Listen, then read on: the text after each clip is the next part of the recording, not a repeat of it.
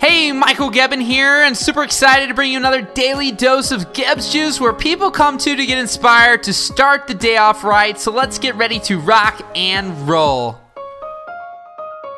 This is for everybody out there who might think that, you know, maybe you need to move to a different city or you need to move to a different location. You need to move to New York City or you need to move to LA or California to really make things happen. Now I question that there's there's two ways of looking at that. There's one that you truly from the bottom of your heart you want to move out there. Like you're just so floored and excited to be out there. Maybe you've been out there once, you're like this is this is for me.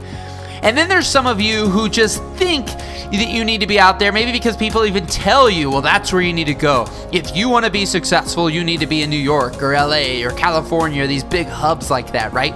But in your heart, you you really don't want to necessarily do that. So I just want you guys to know that you don't have to. If you really want to, you can, but you don't have to. Just for me, for example, and there's tons out there, I live in a small town that only has 30,000 people.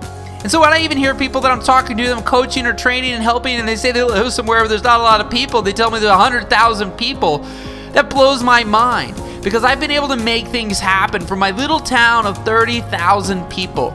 And even just right across the river, 20, you know, 20 minutes away is millions of people. And I challenge you that the internet is billions of people.